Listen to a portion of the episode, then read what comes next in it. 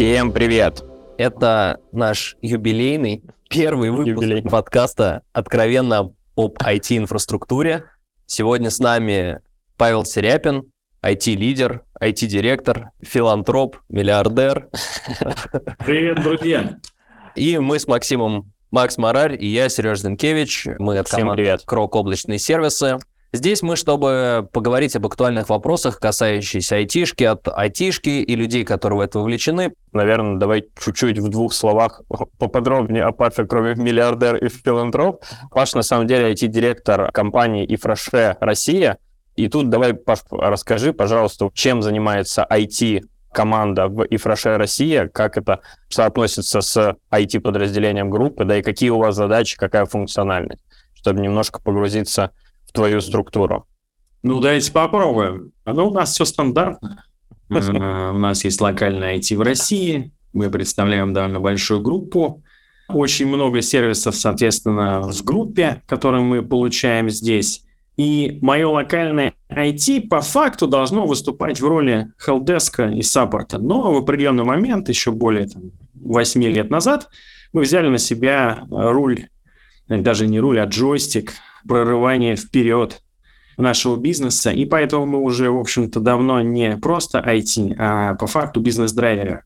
Как наша Мгм. особенность, например, да, чем мы занимаемся, помимо сервис-дескинга и помощи всем бедным пользователям, у кого сломались компьютеры, мы придумываем и разрабатываем приложения. Единственный, опять же, нюанс то, что разработка у нас, как правило, вся аутсорс, впрочем, как и инфраструктура, про которую мы сегодня с вами поговорим. И мы, наша основная задача, наша основная цель – это сделать бизнес более flexible, более быстрым, более удобным, как для наших э, продавцов в магазинах, так и, собственно, для наших покупателей. Вот, как-то так мы и живем. Здорово, спасибо большое. И ты плавно подвел, на самом деле, к основной теме нашей сегодняшней дискуссии. Да, сегодня мы действительно поговорим про аутсорсинг, про немножко про виды аутсорсинга, немножко про тренды, которые сейчас есть на рынке, и немножко про ценность аутсорсинга как явление, да, насколько оно полезно или бесполезно в тех или иных случаях.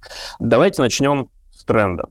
Давай. Что думаете про сегодняшний рынок IT-аутсорсинга? Как он поменялся за последний год? Потому что было много разного влияния извне. Сереж, что думаешь? Слушай, давай я попробую дать какой-то срез без отсылки к известным событиям, которые случились Мгм. нами 600 лет назад. Конечно, облака растут. Ну, то есть вчера э, какие-то там подъехали очередные данные про то, насколько вырастет непосредственно облачный рынок. Это порядка что-то под 50%, там 46 что ли, процентов. Выглядит как вообще какой-то космос, но на деле хочу как-то сказать, что это не просто там пирожок облачный вырос на 46-50%, а это, конечно, в том числе идет перераспределение от поставочного бизнеса. Ну, то есть тренд в облака, он ну, был как бы и год назад, и два года назад, и пять лет назад, и семь лет назад, восемь лет назад. Не знаю, 21 год к 20 облачный рынок вырос примерно на 25%, и этот вырастет, ну, получается, ускоряется и вырастет под 50%. Но здесь, повторюсь, идет перераспределение.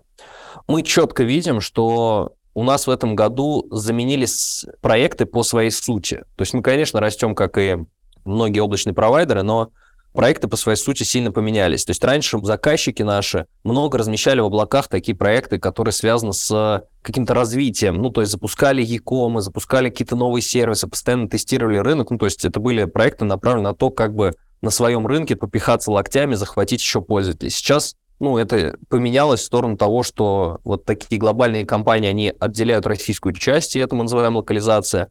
Вот, Паш, дальше пас на тебя. Ты как участник такой Ну, компании как международной, мне- как у тебя поменялись задачи? Как по мне, ребят, ну, я с вами согласен, что еще там пару лет назад облако и вообще мы, да, всегда думали, что, ну, лучше, наверное, что-то свое создать, чем идти в облако, потому что облако это может быть там дороже, сложнее управлять, хотя, да, там в определенном моменте оно удобнее и так далее.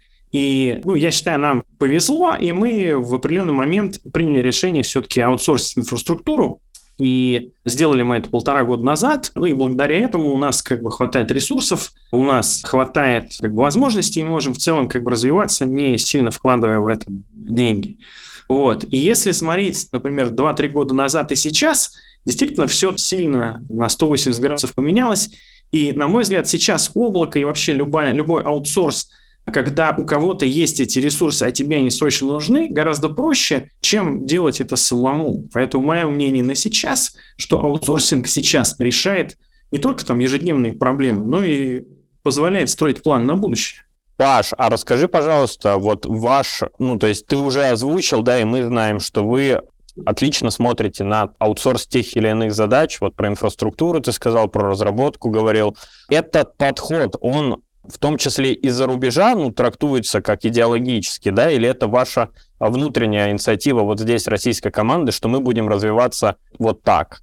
Но если говорить, диктуют нам или не диктуют, у нас нет прям какого-то жесткого запрета на аутсорс. Но у нас также и нет жесткого запрета на содержание каких-то внутренних команд. То есть у нас рождается продукт, и уже под этот продукт ага. рождается какая-то там идея, концепт, как мы будем этот продукт тащить. Соответственно, что касается IT, здесь, в общем, есть общее такое положение в группе, что, например, дата-центр должен быть аутсорс, если, причем, которое поменялось не так давно, несколько лет назад, то есть если там 6, 7, 8 лет назад был, наоборот, тренд на сдержание всего внутри, ага. то сейчас все идет, наоборот, в облака, все идет в большие дата-центры там, с покрытием DRP и так далее, и так далее, просто потому что группа приняла для себя решение, что лучше управлять сервисом, чем держать команду, держать специалистов, которые иногда уходят, иногда там уходят даже в декретные отпуска, их сложно найти, а вы сами понимаете, что сейчас найти какого-то волшебного, могучего DevOps гораздо сложнее, чем взять его на аутсорс на какое-то время и с ним там прорулить большой проект. Ага. Вот. Слушай, Паш, вот у нас, ну, по сути, одна из задачек самых больших, да, была удержание команды, ну, в таком в рабочем каком-то состоянии, потому что, ну, в сентябре, в конце сентября, в начале октября такая тревожность у нас ну, была такая да, достаточно высокая. И вот, ну, задача вот этой сохранения команды, работоспособности, она, ну, просто стала самой-самой важной. По сути, ситуация, как вот работодатель для найма для нас, ну, тяжелая и, как бы, и, и еще хуже стала. И нанимать для нас, ну, это прям целая задачка. То есть мы весь год, мы в любой момент времени нанимаем, нанимаем, нанимаем, нанимаем, и очень тяжело дается. Как у тебя? У меня не такие объемы, как у вас, понятное дело. А у меня есть задачи, у меня есть проекты. Я стараюсь под эти проекты, естественно, людей брать в штат, но, например, я прекрасно понимаю для себя, что в случае, если мне потребуются специалисты, технари, даже DevOps, э, я всегда приду к своему интегратору, и он мне не откажется, потому что, во-первых, у него большая команда, у него большие ресурсы, и ему проще найти, даже если вдруг у него нет этого человека, ему проще его найти, даже где-то из удаленки, да, чем мне там бегать по хедхантерам и по прочим фрилансам и выискивать этот ресурс. Поэтому, да, я понимаю, что все поменялось в одночасье, и проблема стала глобальной для нас. Ага. Но на сейчас я спокоен просто потому, что у меня есть определенный бэкап за моей спиной, к которому я всегда приду и задам вопрос, дайте мне такой-то ресурс или сделайте мне такую услугу, там, поддержку чего-то и так далее. И 99,9% что я получу как минимум ответ «да», но как максимум это даже прайс-лист, и он мне, в принципе, устроит. Здорово, согласен. Паш, а скажи, пожалуйста, вот по твоему мнению, я там могу в конце свое высказать, например, какую компетенцию важно, компетенцию или людей, да, важно держать in-house, а какие функции можно аутсорсить, а какие там категорически нет, например. Скажу загадкой такой, да, сначала. Потом Давай. Любой автомобиль можно взять в лизинг, в аренду, в кредит, неважно, да, но водитель, который знает, куда ехать, желательно, чтобы был свой. Хотя многие тут скажут, что и водитель может быть спокойно на аутсорсе, и я их тоже пойму. Но для меня уверенность в команде тогда, когда у тебя водители свои, когда они знают, куда едут, и не просто знают, а когда они полностью разделяют позицию самого главного водителя в этой загадке я имею в виду то, что у меня нет, например, разработки внутри моей команды, да, да. хотя, ну, кто-то потихонечку, там, по минимуму, даже я сам что-то разрабатываю всегда, ага. это такой постоянный процесс. Но говорить, что разрабатывать, да, и вести команду разработчиков именно в то русло, да, куда нужно бизнесу, это как раз на мой взгляд, компетенция IT, и ее, на мой взгляд, исключать из IT нельзя. То есть IT должен говорить и программистам, там, и инженерам, от какого и до какого столба и до какого обеда мы копаем. Поэтому, на мой взгляд, можно аутсорсить рядовых программистов, можно даже команду аутсорсить программистов, даже по факту можно аутсорсить команду управления каким-то софтом конкретным, но проектное управление и управление вот этими программистами должно быть всегда в. Согласен. Слушай, ну мы вот разные видим тренды. Макс, как ну, думаешь, от чего зависит? Тут, ну, кто-то же у себя развивает. Не, конечно, конечно, зависит. Там очень много же есть исторического какого-то наследия в компаниях. Ну вот Паша говорит, у них, да, сколько, 5, 7, 10 лет занял переход парадигмы того, что мы все развиваем in-house. Парадигму у нас того, что программисты, конечно. Парадигму того, что давайте облака, там, партнеров, менеджер сервис, профессионал сервис и так далее. И у нас в России абсолютно же такая же ситуация, только с скобками и звездочкой по отношению к некоторым сегментам рынка целиком. То есть кто-то быстрее движется, кто-то чуть медленнее. Но в целом мы же с тобой сами видим переход вот этого тренда про облака сейчас очень бодренько размещают свои сервисы, в том числе бизнес-критичные в клауде, просто потому что там, сервера не доехали, проблемы какие-то с выбором и всякое-всякое. Поэтому ну, тут кажется, что тренд действительно есть, и наши клиенты в том числе, они его подтверждают. А по поводу Пашиных слов я на самом деле полностью согласен с а, вот этой позицией. Ну, то есть мне тоже кажется очень важно такую держать внутри компетенцию достаточную для возможности смены одного партнера на другого, да, хотя бы. Ну, то есть иметь верхнеуровневый вижен на какие-то вещи, проекты, да, понятно, ты можешь самостоятельно ничего не разрабатывать, ты можешь самостоятельно не погружаться так глубоко в технологию саму, но ты должен понимать, куда идет твой продукт или сервис, и, соответственно, как подключить, например, нового партнера. Ну, то есть важно иметь вот эту возможность внутри. Это может быть какой-то архитектор, это может быть технический директор, это может быть IT-директор, например, и его какая-то команда C-level минус один, да, которая под ним, по сути, выполняет вот эту функцию. Ну, то есть всегда должен быть мозг, который управляет да. этим процессом. Слушай, я вот разные примеры вижу. То есть мы помогаем достаточно большому количеству команд, и многим мы помогаем, вот как и Паша описал. То есть это аутсорс непосредственно рук, ну, как бы реализация но частенько я прям вижу задачи, где ну, эти директоры ставят, ставят что-то новое, и он, по сути, не очень может и не знает, или там раньше никогда не подступал uh-huh. за... Ну, то есть вот пример там из последних, ну, ноябрьских проектов. Компания, не могу пока называть, производитель, в России есть несколько заводов, компания международная. В России всегда было от IT два человека. IT-лидер, даже не IT-директор, IT-лидер, и администратор, который помогал пользователям, когда в Варде страницы закончились. И вот IT-лидер стал IT-директором, и он начал решать задачи, по сути, которые раньше никогда в жизни не решал. И здесь вот мы ему стали таким плечом, где мы, помимо рук, мы еще и консультант, то есть мы для него mm-hmm. как, как расширение. Вначале сами были вообще IT-отдел, потому что его не было, но сейчас там идет найм, идет, идет, помогаем по всем фронтам. Ну, как бы аутсорс, он не только рук. Ну, то есть, по сути, аутсорсить компетенции здесь не знаю, давай попробуем помыслить вопрос про доверие. Мне кажется, что когда ты аутсорсишь уже компетенции, uh-huh. тебе надо, короче, как-то доверять этим людям.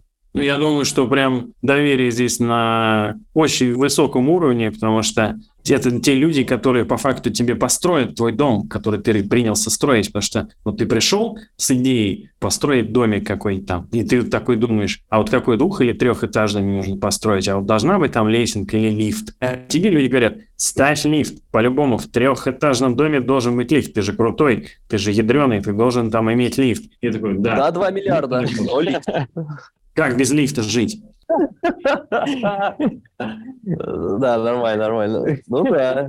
Как-то надо искать таких партнеров, кто рекомендует, исходя из твоих целей, а не, а да, из того, да. что по лифтам продажи еще не... Так о чем и речь. И вопрос доверия стоит как бы сильно. Поэтому я говорю, что почему у меня в команде не то, что так сложилось, я выстроил так, что именно вот хранилище компетенций, понимание, там нужен лифт или не нужен лифт, и мы там лесенка обойдемся, оно именно внутри есть. И это важно с точки зрения бюджетов, и с точки зрения вообще как бы подход планирования. Мне кажется, тут не обязательно это войти, это вообще можно развернуть на весь бизнес. А тот, кто будет строить этот лифт, это уже отдельная история. Ну, и не только лифт, и долг, да. Ну вот, можно же как бы понимая процесс, и это важно, да, ты можешь и дом построить. Если ты не понимаешь процесс, то есть, например, вот есть люди, которые умеют строить дом, они знают, как его построить, но они не знают, как там бетон замешивать и так далее. Вот тогда идем там в интеграторы, идем там в какой-то аутсорс команд, и получаем уже реально хорошие руки, привязанные к мозгам. Мы обсудили инфру, да, обсудили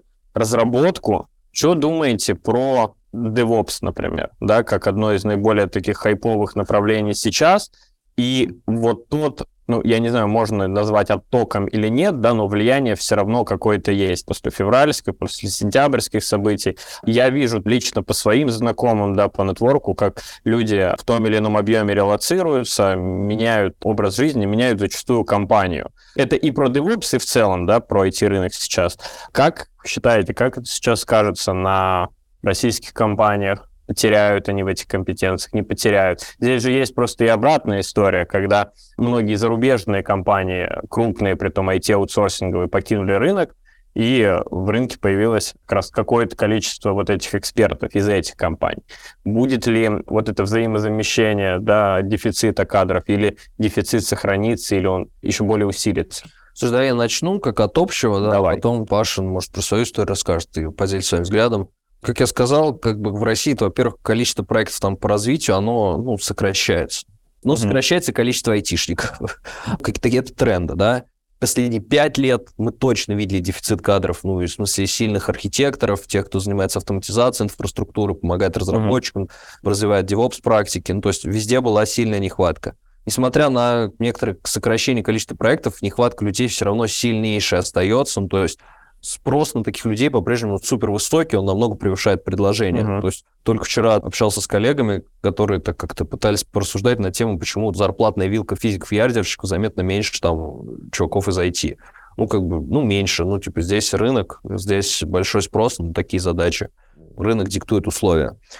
Поэтому я думаю, что тренд на дефицит, он сохранится и в 2023 году, и в 2024 году. Поэтому все, кто как-то... Все, у кого есть задачи, должны исходить из того, что людей на рынке не хватает, и надо прям балансировать. И это тоже одна из моделей аутсорсинга, что ну, прям четко понимать, что ты можешь, а что не можешь, и что можешь делать сам, что не можешь помогать аутсорсингу. Потому что если там размазывать свои компетенции, то может получиться везде кисленько. Потому что ну, Паша говорит, надо управлять. Да, надо. Но это навык управления, да, он тоже там не у всех uh-huh. разработчиков есть, не у всех там инженеров есть. Этому тоже надо учиться. Ну, то есть Паша, мне кажется, уже не разработчик, он уже такой вот менеджер, где вот надо угу. рулить и подрядчиков дрюкать, активно хвалить, ленивых пинать.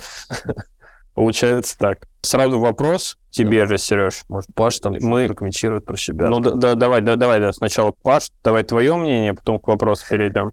Слушайте, ну, я разделяю эту позицию, да, потому что DevOps — это такой э, специалист, которого очень долго вырастить, сложно найти, уж тем более тяжело потерять. Невозможно Нет, тяжело потерять, потому что на самом деле как бы DevOps, если он особенно родился в команде, ну вот у меня есть такие ребята, он вырос на этом опыте, он настолько вот как бы прикипел, понятное дело, что все зависит от психологии человека и очень много от того, как что его держит в компании, но история в том, что DevOps это человек, который умеет все по факту, такого универсального, там, и компьютеры может настроить, и там, стиральную машину починить, вот, и разобраться, как пропащить КДЕ. Вот. Ну, что, когда у тебя есть такие люди, да, это вот как раз возвращаясь к нашему к началу, ну, вот, когда есть такие люди, которые могут все, да, они могут решить по факту любую задачу, и они как бы универсальные специалисты, они тебе и там сервер настроят, и какой-то софтину напишут, и смогут это все вместе смерзить, чтобы это работало. Насчет тренда, что там люди уезжают, ну, понятное дело, уезжают, они всегда уезжали, сейчас там просто больше стали уезжать, там в больших объемах, ну вот, хотя кто-то возвращается, да, вот я сейчас смотрю, действительно очень много примеров, когда люди просто, вот, они попытались, кому-то не понравилось, кто-то не смог, у кого-то не хватило каких-то внутренних, не знаю, стержней, потому что это же очень непросто уехать, и как бы поменять вообще всю свою жизнь. И история в том, что, да, естественно, есть и ротация, которая не в плюс да, ком, нам как компании. У меня, слава богу, в этом плане все равно, у меня небольшой штат, я сразу скажу, у меня там около 20 человек, вот, и я пережил это более-менее спокойно, никто не покинул, никто не сбежал.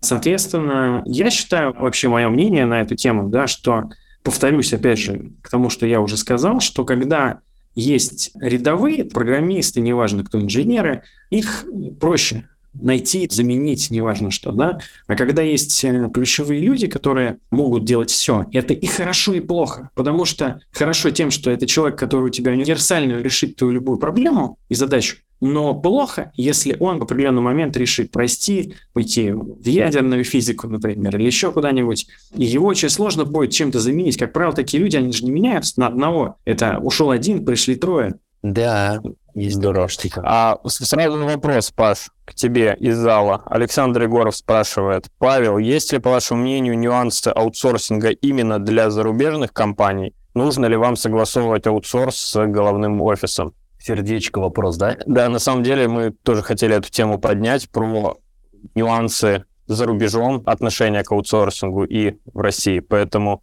а Александр тут очень актуальную тему поднял. Да, Александр, хороший вопрос. Слушайте, ну, конечно, есть. Потому что даже менталитет, именно я имею в виду IT-менталитет крупных зарубежных компаний, он отличается от IT-менталитета нашего. Потому что, как правило, IT-менталитет в российских средних, маленьких, крупных предприятиях, он зарождался внутри, да, когда в Европе, в Америке он зарождался по основе каких-то уже практик, техник и так далее. У нас это просто началось чуть позже, поэтому я не хочу сказать, что мы тут менее развиты. Нет, мы во многих вещах даже превзошли наших европейских коллег, но сам факт того, что там это зародилось раньше, и э, эта кухня вся, она варилась там больше по времени, соответственно, супчик получился более наваристый, и там больше нюансов в плане выбора. Вот. А, например, когда мы выбирали своего интегратора, нам повезло, что когда мы предложили несколько вариантов глобальным французам, они посмотрели, о, а вот этих мы знаем, мы с ними работали, типа они там представлены у нас там были, мы знаем, кто такие, поэтому мы выбрали своего, и вот мы сейчас здесь. Нюансы есть, они больше заключаются в, ну, по факту, в сертификации в всяких зеленых штуках. Например, группа Роше сейчас очень сильно смотрит в сторону там, возобновляемых источников энергии, снижения карбоновых следов и прочее. Это очень сильно влияет на выбор. И в моем понимании таких вот, кого можно выбрать, кто подходит по этим критериям, довольно мало на российском рынке. Поэтому для меня... Паш, мы зеленую планету.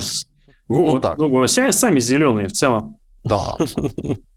Самый зеленый в этой комнате. Да. Паш, у вас сейчас, э, ну, по-моему, основная масса, да, работает в Москве, все ок, все ребята спокойно продолжают трудиться. Да, мы в гибридном режиме, у нас неполная рабочая неделя в офисе, соответственно, три через два, то есть два дня ты в неделю можешь находиться работать из дома, три дня ты обязан присутствовать в офисе, ну и это все обговариваем, и у меня есть сотрудники, кто сидит на постоянке дома, потому что я считаю, что зачем человеку тратить час туда, час обратно, два часа uh-huh. жизни в день, да, если он может там, с тем же успехом и с большим комфортом работать из дома и по факту приносить компании больше пользы. Почему? Потому что он будет более счастлив из-за того, что он работает из дома и получает от этого больше удовольствия при тех же материальных затратах на сотрудника, ему просто больше плюсов. А расскажи в двух словах про эффективность, пожалуйста. Ну, вот ты по своей команде заметил какой-то спад или, наоборот, рост продуктивности за счет сокращения вот этого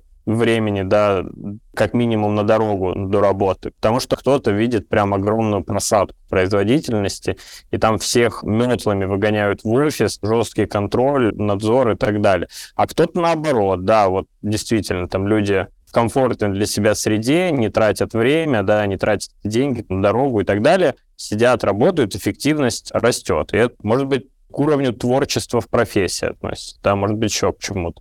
Что по твоей команде? Ну, давайте так. Помните, вы поднимали вопрос доверия. Тут тоже вопрос доверия. И вопрос доверия и проверия. То есть доверяй и проверяй. А если ты можешь проверить результат, который сотрудник э, тебе дал, да, ну вот, то ты по факту ты контролируешь процесс, и ты можешь принимать решение, там, может он работать из дома или не может. Потому что если... У нас действительно был такой прикол, что в первые полгода ковида мы отправились все по домам, и я смотрел по результатам как бы группы, кто-то мобилизовался, там супер, ребята, там все отлично, все, молодец, его тащило, ему нравилось, то что вот он наконец-то не надо ему в офис есть. А кто-то наоборот размяк и такой, ой, меня подушка притягивает, диван мает, телевизор вообще меня выключает. Поэтому были такие случаи, мы разбирали каждый случай отдельно, и это чисто психология человека, если человек может, то есть если человек самоорганизован, да, и он может работать удаленно, и ты можешь как бы там по первой проверить его работу и там в каком-то моменте проверять, и ты понимаешь, что у него там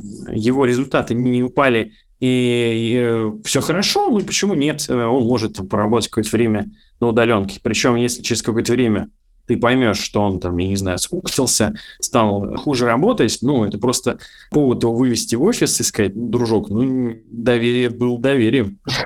Ну, ты э, показал, как говорится, не самый лучший результат. Ну, а действительно есть случаи, наоборот, когда ты выводишь человека на домашнюю работу, ну, например, человек там больше он такой, не знаю, интроверт, да, вот ему нравится там с собой там проводить время, и он действительно он показывает лучший результат, чем когда он находится в офисе, когда эти людишки его беспокоят и так далее, и так далее, и так далее. Поэтому мой пример, он простой. У меня команда, она разная, естественно. То есть кто-то может работать из дома, кто-то такой прям весь, вот ему нравится, да, он за результат. Такому человеку можно доверить. Ему не важно, из дома будет он работать или из какого-то удаленного места. Ну, вот. А есть люди, которые не способны они самоорганизоваться. Там надо котика погладить, там, я не знаю, там, молоко убежало и так далее. Паш, ну ты сам-то как, каждый день в офис? Слушайте, вы знаете, нет. Мне, я такой интроэкстраверт, мне нравится и с людьми пообщаться. Понедельник, среду экстраверт, вторник, четверг интроверт. Да, абсолютно верно. Я часть работаю из дома, я стараюсь там три дня приезжать работать из офиса обязательно, потому что мне нужно с людьми пообщаться и Слушайте, но некоторые вопросы, они решаются и быстрее, и лучше, когда ты вот рядом подошел к человеку и говоришь, давай там обсудим, решим проблему. А обеспечиваете ли вы сотрудников техникой, доступом в интернет и так далее? Или разрешаете им работать со своей личной техникой? Ну, под определенными политиками, конечно. Ну, мы обеспечиваем техникой, то есть мы даем обязательно ноутбук. И, кстати, как раз вот ровно перед ковидом мы практически там все компы изменили на ноутбуки, у нас осталось около 20%, поэтому нам было довольно просто докупиться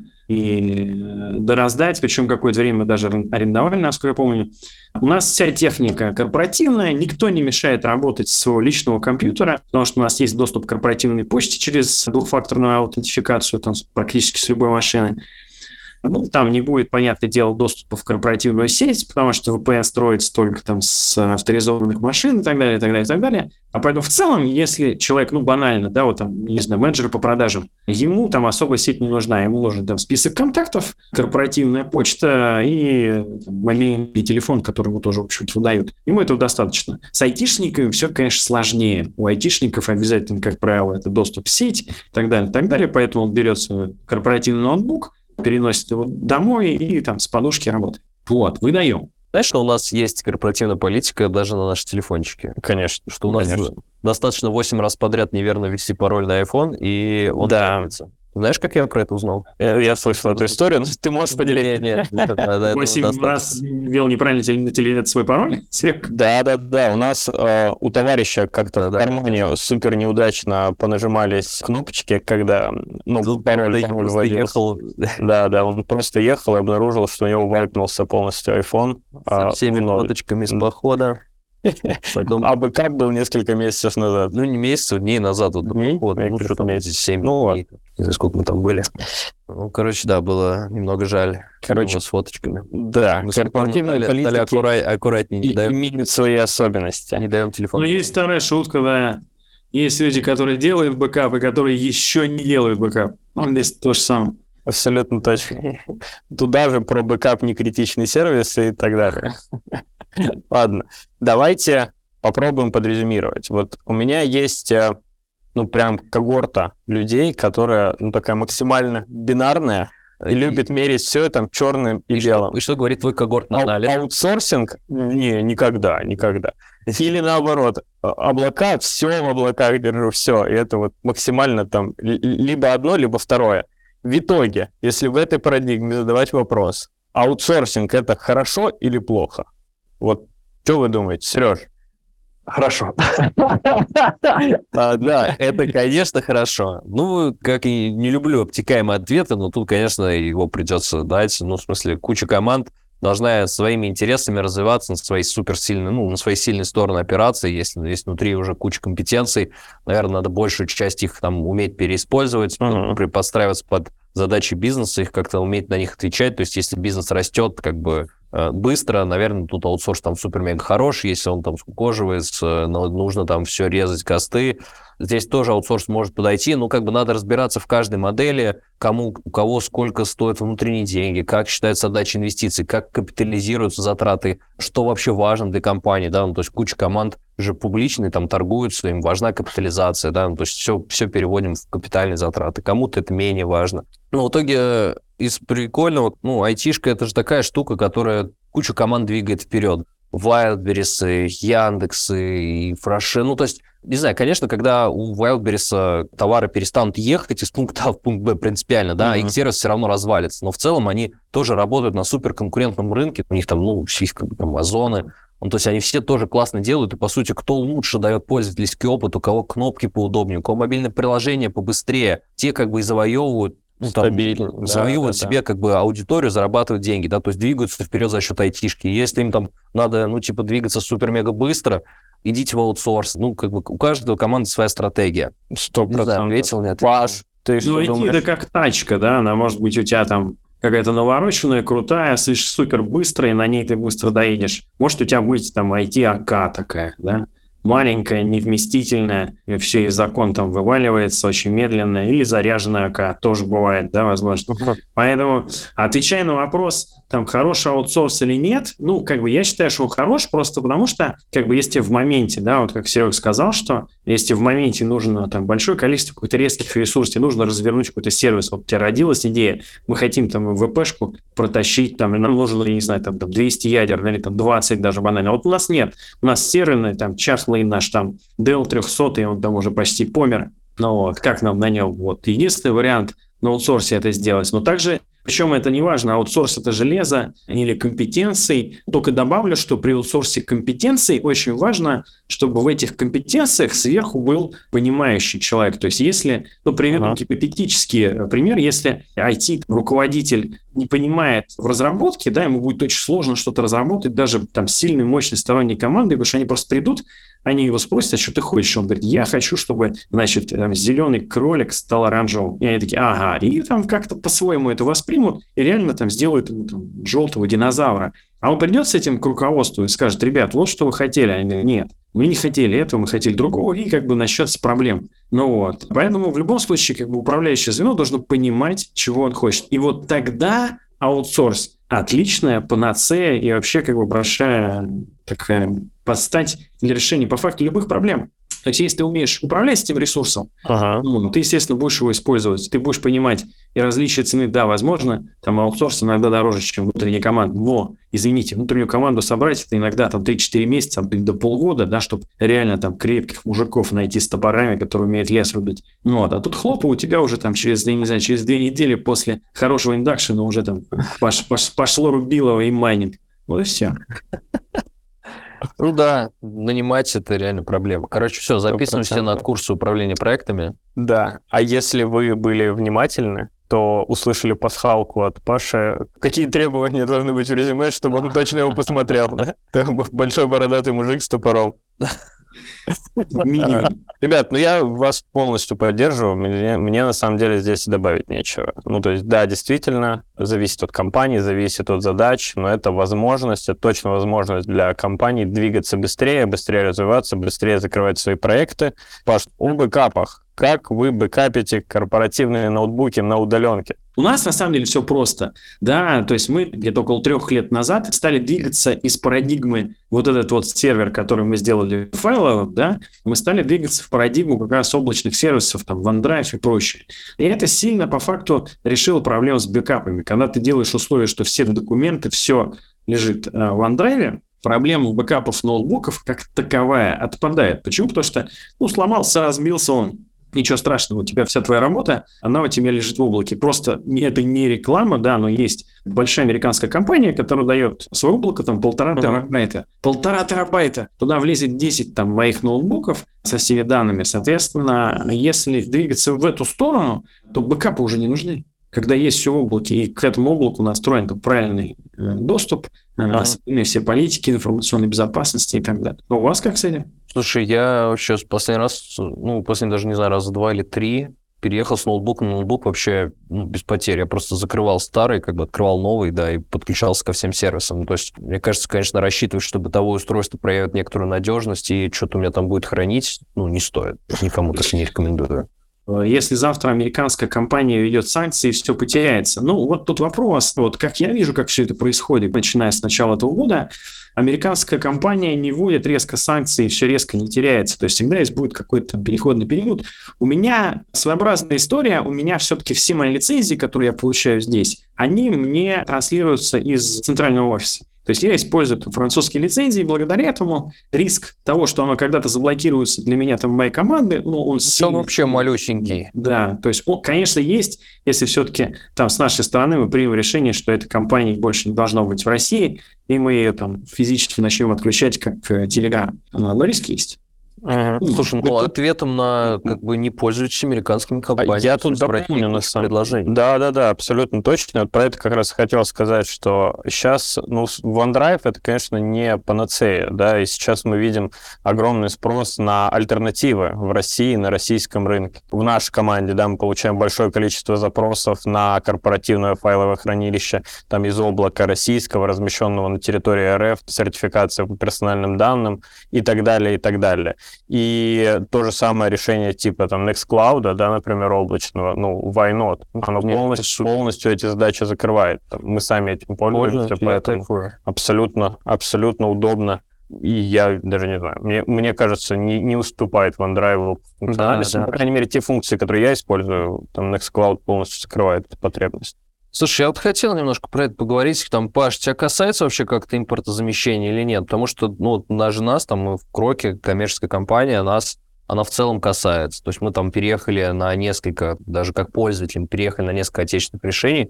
Ну, мой пользовательский опыт вообще хороший. Максим тоже похвалил конкретно Nextcloud. А у тебя как?